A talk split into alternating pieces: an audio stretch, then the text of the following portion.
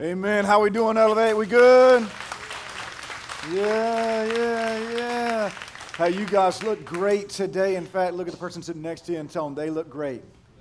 Yeah, yeah, they look much better than they actually are, right? Yeah, tell them that. They look much better than they actually are.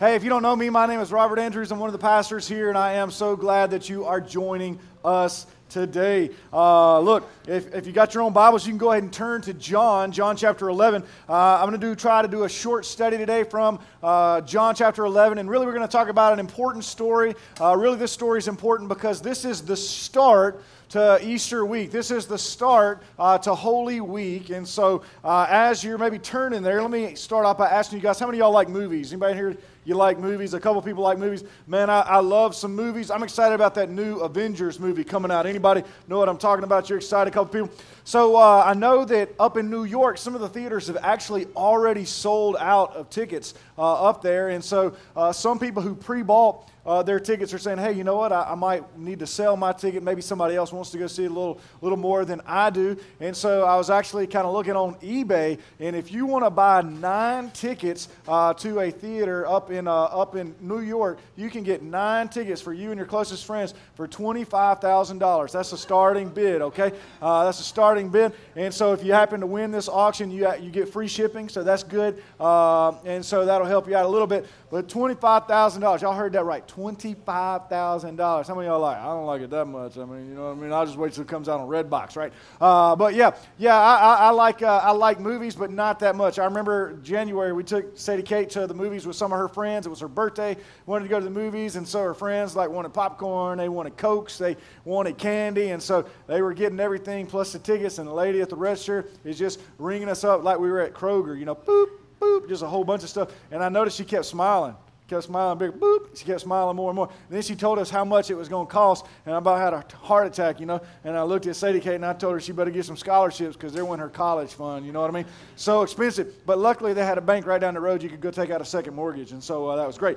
But anybody you like movies? I like movies. How many of y'all have ever seen an older movie? An older movie called Wedding Crashers. Anybody ever seen that? Y'all, that's a rated R movie. You're not supposed to raise your hand about that.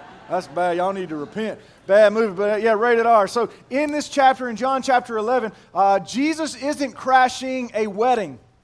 Jesus is actually crashing a funeral. See, in John chapter 11, a guy by the name of Lazarus dies. And Lazarus and Jesus, they were really good friends. They were real close friends. And Lazarus gets very, very, very sick. And so Mary and Martha, who were Lazarus' sisters, they actually send a letter to Jesus to tell him, hey, Lazarus is sick. This is before cell phones, this is before text messages, this is before Facebook where you could just tag somebody. And so they send a letter by way of a messenger, not like Facebook Messenger. Again, this is an actual, this is an actual document. And they're like, hey, Jesus, you need to come back soon. We know that you're already coming back to Jerusalem for Passover. Uh, we know you're coming in, but you need to come back soon. You need to come back now. In fact, you need to come back now because Lazarus, the one that you love, is sick, and you can come and you can heal him just like you've healed all these other people. But you got to get here. You got to get here soon. So they send this letter to Jesus. Jesus gets the letter. Jesus reads the letter. And you know what Jesus does? Nothing. Jesus does nothing.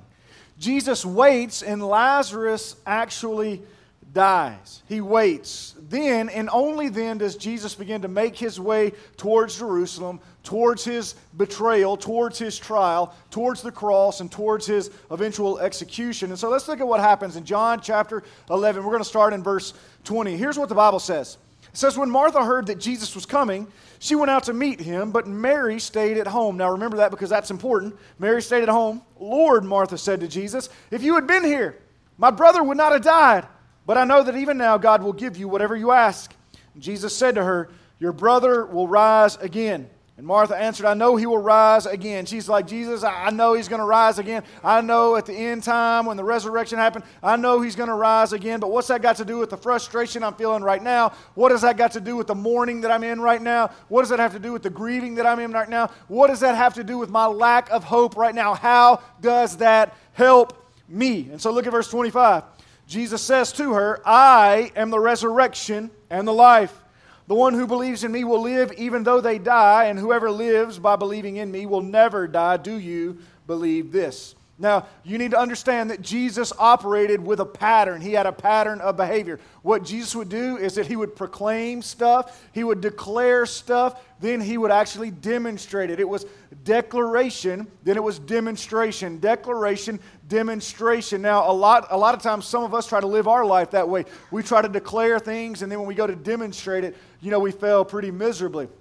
I was scrolling on Facebook just the other day, and uh, man, this guy was saying that he could hit a golf ball out of his best friend's mouth. Uh, uh, and so the guy, this friend, there had to have been alcohol involved. That's the only reason I can see this happening. But this guy, he lays down, he grabs a golf tee, he puts the golf tee in his mouth, he gets a golf ball, he puts the golf ball on the golf tee, and that guy gets that golf club, and he gets his swing ready. Y'all know that's what you got to do, and you get to do it. And then he, he goes, and he, you know, can y'all, get, y'all bet what y'all know what's about to happen, don't you?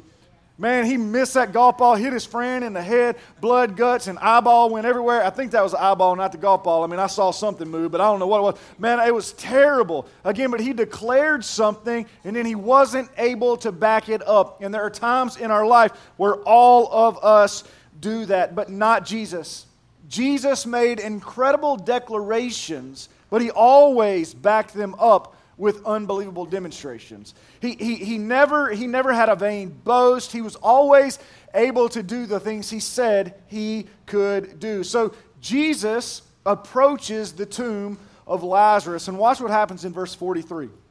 The Bible says this When he said this, Jesus called in a loud voice, Lazarus, come out. The dead man came out, his hands and feet wrapped with strips of linen and a cloth around his face. Jesus said to them, Take off the grave clothes and let him go. This is an unbelievable miracle. This is an unbelievable event. Don't nobody know anybody who could do something like this. If you had a friend, again, who could raise the dead, it would shock you. But that's what Jesus does. So, why does Jesus do this? Why does Jesus start out Easter week, Passover week, or Holy week? Why does he start off with raising his friend from the dead? The answer is Jesus is demonstrating that he has ultimate authority over everything that could possibly come against us, including death. This is Jesus proclaiming, you know what? I'm not a political leader. I'm not a cultural leader. I'm not trying to make a comment about what needs to change in this world. I'm actually here to change this world. I am here to win this world. I am here to restore hope to this world. And what you need to be aware of is that this miracle, it's this miracle that caused the religious leaders and the authorities to put into action a plan that would ultimately bring about Jesus' death. But why? Why was it this miracle? Why was it this miracle that caused them to do this? The answer is because this miracle proves that Jesus was the manifestation of real hope.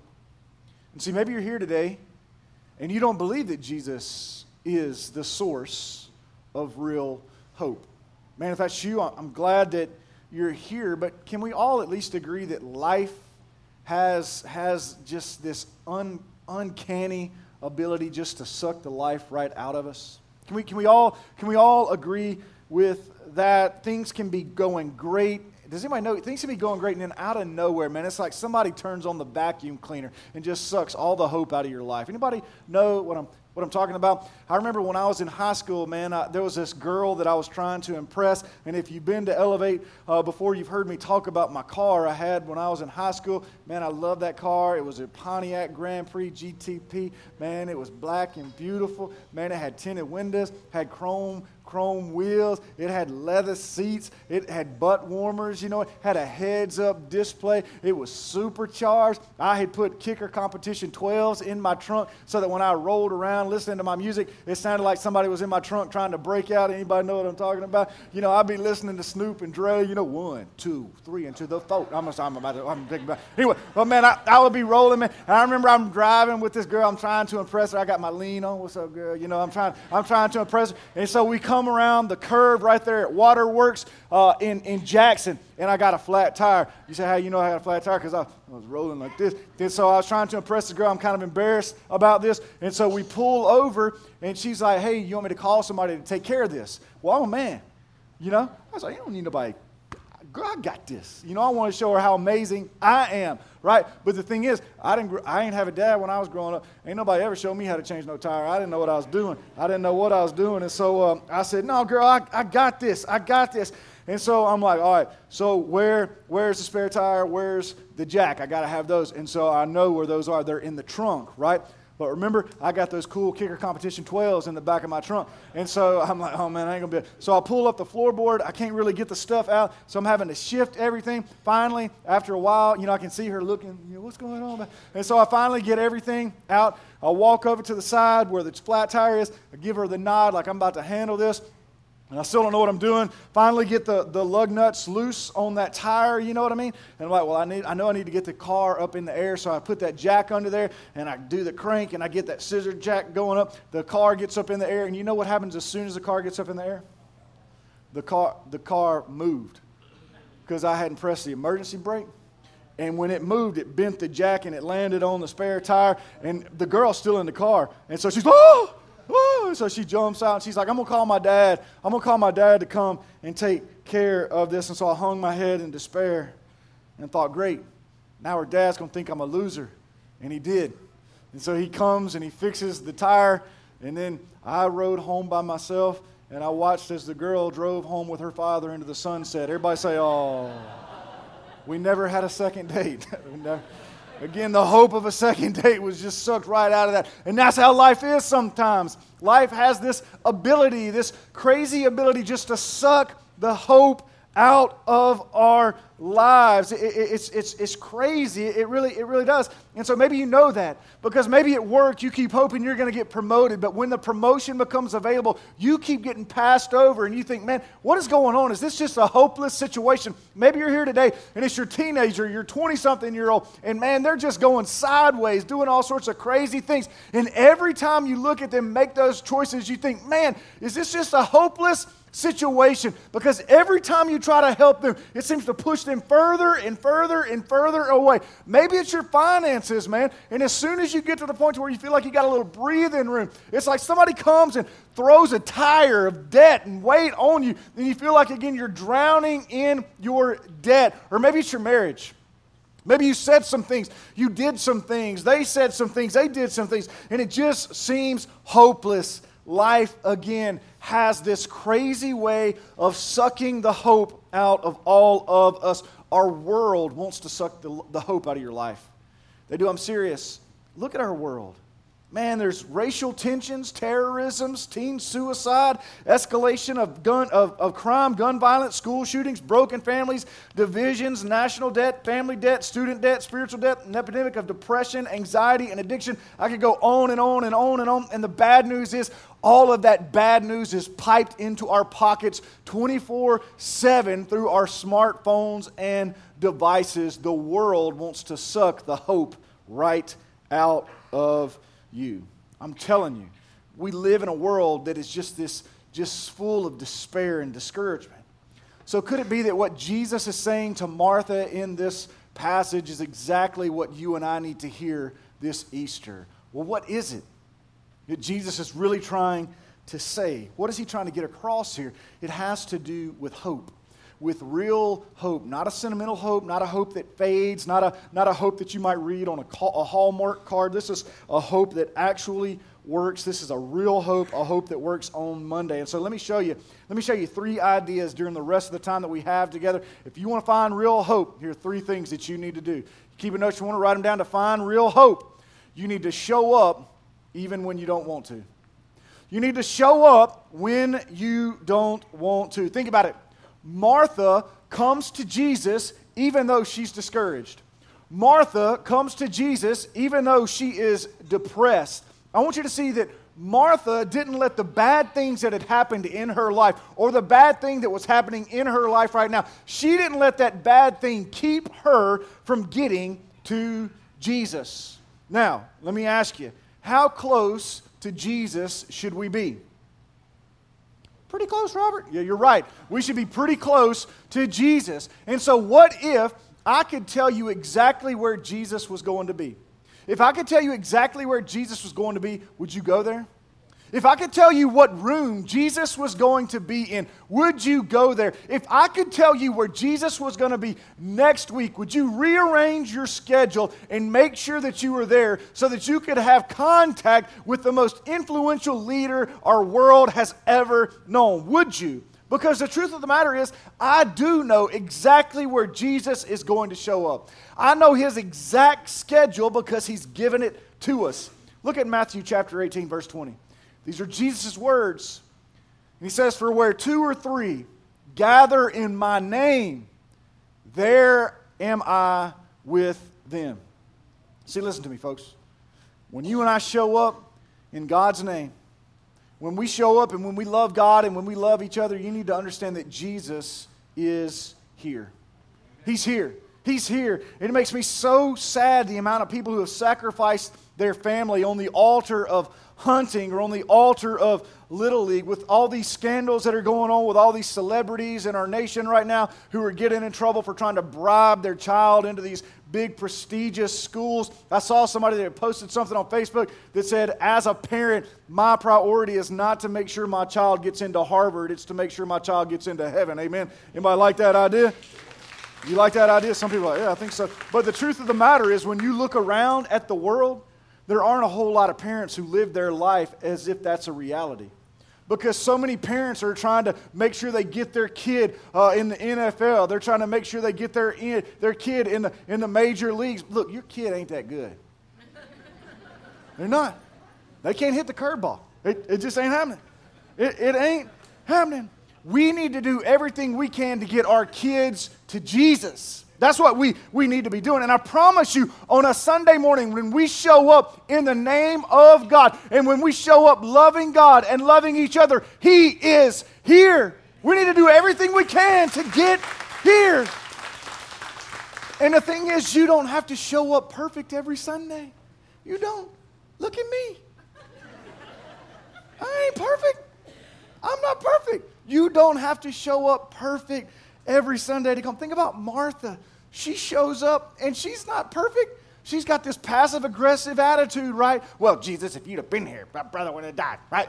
That's what she, he, he does. She doesn't show up perfect. And man, that's good news because let's just be honest. Sometimes it's hard to show up to church on Sunday. Anybody know? And sometimes it's hard to show up, like even with a good attitude. You, you know, eh, how many y'all own kids? You picked up a couple of those kids. You own some children. Man, I, if you got kids, it is hard to show up to church and hard to show up with, with a good attitude. Man, one spouse always gets in the car early, right? They're like, oh, wish they would hurry up in there. We're going to miss the first song. I don't even, I've never even heard them sing a first song. I wonder if they do a first song. What are they doing when they first get there? And then the other parents in the bathroom with the brush, brushing out all them tangles, saying, well, if somebody was in here helping me get the kids ready, we wouldn't be late every week. Anybody know what I'm talking about? And then, like, so you finally get ready, you start walking out the door, and one of your kids is taking their shoes off. You're like, you just, I don't know where my shoes are. You just had them on. Where are your shoes? So you finally get their shoes on, you get them in the car, then you realize you left one of the kids, so you got to go back in. And by the time you go back in, you, what, you were like, man, I was gone for two seconds. I got mud all over their face. So mom's in the car, looking at her hand, cleaning the kids, trying to get them ready for church. Anybody know what I'm talking about? You get in the car, three people cut you off on the way here. You're like, mm, right, right. And then when you get in the children's check-in, you're trying to check those kids in. The negotiations begin because your kids are like, I don't want to go. I don't want. You're like, please. I need a break, please. I'll do any. I'll take you to go get El Sombrero. I'll take you to get whatever. You want a pony? You want a 1993 Ford Mustang Cobra? It's yours. Just go. That's what I just. I just need you to go. And then you check them in, and you're supposed to walk in and be like, "I love you, love." like puppies and unicorns, everything's good, right? If you got kids, you know it's hard to show up, and it's hard to show up sometimes with a good attitude. It's hard to show up perfect. Look, God doesn't need you to show up to church perfect. He needs you to show up because he's perfect. He don't need you to show up perfect. He needs you to show up because he's perfect. He's perfect. And so for some people it doesn't have anything to do with their kids, right? For some people in the room it has to do with kidnapping. Like your mom and dad said, you are going to church today. They made you come, and they were like, Mom, I don't want to do it. They were like, I will throw that Xbox in the trash. You'll never play Fortnite again in your life. You're like, okay, well, I'm going to go, but I'm not going to be happy about it. Anybody know what I'm talking about? Man, I mean, again, again, we just got to show up. if, if you're here today, I just want to encourage you to open up your heart to the fact that Jesus is alive and he's told us where he will be. He will be where two or three gather in his name, where we're worshiping him, where we're loving each other. Man, it's important for us to show up, folks, even when we don't want to. But you know what? We can show up even when we don't want to and still not walk in real hope. So there's some other stuff that we got to do. Not only do we have to show up when we don't want to, but the second thing that I want you to see, we got to we got to look up to keep ourselves encouraged. We got to look up to keep ourselves encouraged. Again, Martha comes with this uh, with this she doesn't come with the best attitude, right? But she does come at least with a little bit of hope. Just a tiny bit of hope. Look at verse 24. The Bible says that Martha answers him and says, I know he will rise. Again, just, just a little bit of hope. And, folks, what I want you to know today is that just a little bit of hope, just a tiny bit of hope, will go such a long way. A, a, tiny bit of hope can do great things. This is a true story. I remember when Amanda, when we were having our first kid, Brianna Grace, and so I remember Amanda's pregnant, and like her feet and her ankles and her just her everything, her toes and all that swell up. In pregnant people, you, or you know, y'all know I'm talking about. And so she was like, "Will you rub my feet?" And I was like. I said, all right, I love you, girl. And so I, I, I got just a little bit of that lotion to put on my hands, you know, and I was rubbing them feet, and she's like, "Oh, that feels so nice." And I was rubbing her feet. I was like, "Girl, I love you. I love you. I, I love you, girl. I love you." And so after I'd rubbed her feet for a little while, she says, "I'm gonna, I'm gonna go get in the shower and relax just a little bit." And I was thinking, "Oh, it's gonna be a good night." You know, that's what I was thinking. And so she goes back into the bathtub and, and, and turns the water on. I hear the water come on. And like a minute later, I heard what sounded like a tree fall through our bathroom. I run in there. I'm like, what in the world is going on? Amanda's laid out on the floor, and all that little bit of lotion that I had put on her foot, when she got in that wet tub, she fell out. Man, I'm telling you, a little bit, just a little bit of lotion did, did something crazy, but a little bit of hope a little bit of hope, man, will do unbelievable things in your life. And we need to realize that hope is a discipline, hope is a choice, hope is a lifestyle. It is a sign of spiritual maturity, and it'll do great things for you. Hope motivates us to, bake, to make a bounce back because we realize it's not about what happened to us, it's about what can happen in us. Hope initiates, I'm telling you, it sets you free to dream and think about the possibilities. Hope says there are still great ideas and great opportunities in your life. God is not done with you, and it activates. Hope is like the fuel, it's what sets our dreams into motion. And without hope, you'll never get off the couch and become who God wants you to be. A little bit of hope will go a long way. So, hope is a discipline, it's a choice, it's an attitude, but ultimately, Ultimately, hope is so much more than a concept. It's so much more than this tool that's available to you and me. Hope is a person. Real hope is Jesus Christ. And unless hope goes beyond an attitude and an action and a choice, unless it rises to the level of Jesus being your hope, you'll never walk in real hope. Because the only thing that will hold you and I together in unimaginable situations and circumstances is knowing that Jesus Christ is for you, knowing that He is not forsaking you, knowing that He will never leave you, knowing that He loves you. I'm telling you, hope is a person. Real hope is Jesus. So if you want to find real hope, you show up when you don't want to. You look up to keep yourselves encouraged. And the third thing that I want you to see, real quickly, the third thing that you do is you open up if you want to experience the miraculous. You open up if you want to experience the miraculous. See, folks, this is one of my favorite stories in all of God's Word. It really is. Lazarus has died. He's died, and Mary and Martha sent for Jesus, but Jesus didn't come, and Lazarus dies, and he is buried. Well, Martha gives Jesus a hard time. You should have been here. My brother wouldn't have died if you'd have been here, Jesus. And look at what Jesus says in John chapter 11, verse 23. He looks at her and he says, Your brother will rise again. Well, what's interesting in this story, and you can read the entire thing in context if you'll just take your Bible home with you and look at John chapter 11. What's interesting is that Martha and Mary both have this, this crazy attitude. You should have been here, Jesus. If you'd have been here, this wouldn't have happened. My brother wouldn't have died. And so, after talking with both of them, Jesus asks a question in verse 34. He looks at them and he says, Where have you laid him? Basically, what Jesus says in this moment is, Take me to the tomb. Now, I can't help but think that Martha in this moment, that Martha in this moment thought, Jesus, you don't want to see Lazarus right now. He's been dead for four days. I'm serious. Look at verse 39. Look at what Martha says. So Jesus says, they get there. Jesus says, take away the stone. And look at what Martha says. But Lord, the sister of the dead man, by this time there's a bad odor. Oh, there's a bad odor. He'd been in there four days. Everybody say, stinketh. That's what the King James said. He stinketh. He'd been in there. He stank. Oh, he, he, she's thinking, man, he's been in there four days, Jesus. Man, rigor mortis has set in. He started to swell. Flies have landed on him and laid eggs, and they've hatched, and now maggots are eating his flesh. I mean, he stinks. It's nasty. Jesus, you don't want to go in there. It's real bad. You don't want to go there. And Jesus just says, Show me. No, Jesus, you don't want to go there. And Jesus says, Show me. You don't want to go there, Jesus. And Jesus says, That's exactly where I want to go. And don't miss this.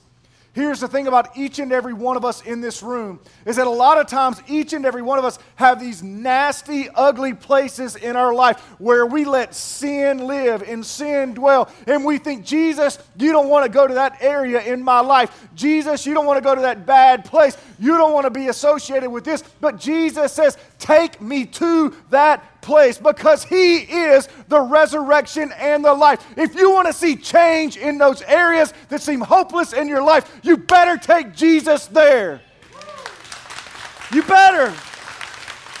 You say, My marriage seems dead. Take Jesus there. I don't know what's going on in my life. Get Jesus there. All those hopeless situations, get Jesus there.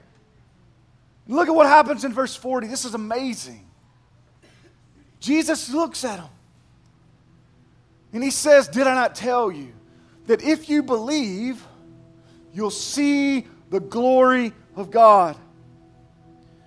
Jesus basically says, Look, I've told you I'm up to something bigger than you can imagine. Jesus is saying to Martha, Open your eyes. I've got something big planned here. Martha's problem was that she constantly wanted to tell God how bad things were. And Jesus is like, I just want to show you how good I am. She wanted to show, she wanted to show him how bad things were, and Jesus is like, I just want to show you how good I am. Take me to that place. Martha, you won't be able to experience how good I am unless you take me there. Open your eyes. The glory of God is right in front of you, is what Jesus said. Martha was standing next to the answer to all of her problems, but she didn't see it because she wouldn't open up. Jesus was saying, Open your eyes. And I know in a room like this that there are some people who are going through some real difficult things. I don't want to minimize any of that. But today I'm here to tell you to open your eyes. Open up because Jesus is here today. The answer to your dilemma, the answer to your problem is here. Jesus told us where He would be. He'll be where two or three are gathered in His name. He is here. Open your eyes. And if Jesus can raise this dead man, to life. If Jesus himself can raise from the dead, you need to understand that there is nothing too difficult in your life for him to resurrect. I'm telling you, death didn't stop Jesus. Satan tried to kill Jesus. Satan thought he had won when Jesus was buried. Hell had a party that lasted three days, but on the third day, Jesus rose from the dead, walked right up to the devil, throat punched him, and said, Hey, I'm alive forevermore. I'm telling you, you got to open up. Open your eyes to see that God's got a plan. He's for you. He's working on something big. And if it's not good, He's not done. You got to open up if you want to experience the miraculous. Again, I can't help but think that there are some people in this room. You're looking for real hope. You didn't come to church looking for it. But in life, if you were to be really honest, that's what you're looking for desperately real hope. Because this world we live in has just sucked the hope right out of your life. Situations and circumstances have just drained you. Well, I believe the reason why Jesus has you here today is so that you can see Him, so that you can open up to Him. My prayer is that you find Him. See, you've shown up, but my prayer is that you take the next step, that you look up, and that you open up to Him. My prayer is that you find Jesus and that He does more for you than you could possibly imagine. Think about Martha. Martha wasn't expecting Jesus to rise to raise her son, to raise her brother from the dead right there. But she got Jesus close to the situation. She wasn't expecting her brother to rise to life that day. But she got close to Jesus. She opened herself up to Jesus. My prayer is that each and every person here would open yourself up to Jesus because Jesus is hope real hope. And hope is alive because Jesus is risen. So, with every head bowed and every eye closed, I don't know where you're at in your spiritual life, but I wonder today if there's some people here today who are going through some difficult things. And you say, Pastor, pray for me that my hope would be restored. If that's you, I just want you to lift your hand. Amen. Amen. Father, I pray for these who have raised their hands that they would find you today and that you would do great things. Because they're trusting in you, Father, I pray that you would reward them, that they would see exactly how good you are. Father, as we continue to pray, though, our heads are bowed and our eyes are closed. But I wonder today if there's somebody here who walked in and just life has got you so down, you, you just feel hopeless. You feel unloved. Man, God brought you here today so that you could meet Jesus. He is here. He's here. He died for you. And He rose for you so that you could live forever, so that you could have real hope.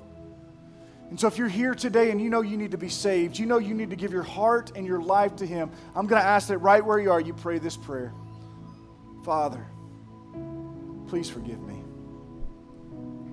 for all of my sins. I pray, Father, that you would mold me into a new person. Not a better version of the old me, but a new person the person that you want me to be. Today, Father, I confess you as Lord, you as Savior, and I commit my life to you. Empower me with your Holy Spirit to live for you. Again, our heads are bowed and our eyes are closed, but I wonder today if there's somebody here who prayed to receive Christ, you prayed to give your life to Him if you'll do me a favor, again, nobody's looking around, but would you just raise your hand so that I can know God is moving? Amen. Amen. Amen. Amen. Amen. Father, we thank you for new life. That's what Easter's about new life. Father, I'm thankful that you not only rose up out of the grave, but Father, that you are alive in our hearts and lives today. Father, thank you for the dead becoming alive today. Thank you for new life. Father, we give you all the glory and all the praise. You are the only one worthy of our worship. And I pray that you're pleased. It's in Christ's name we pray. Amen.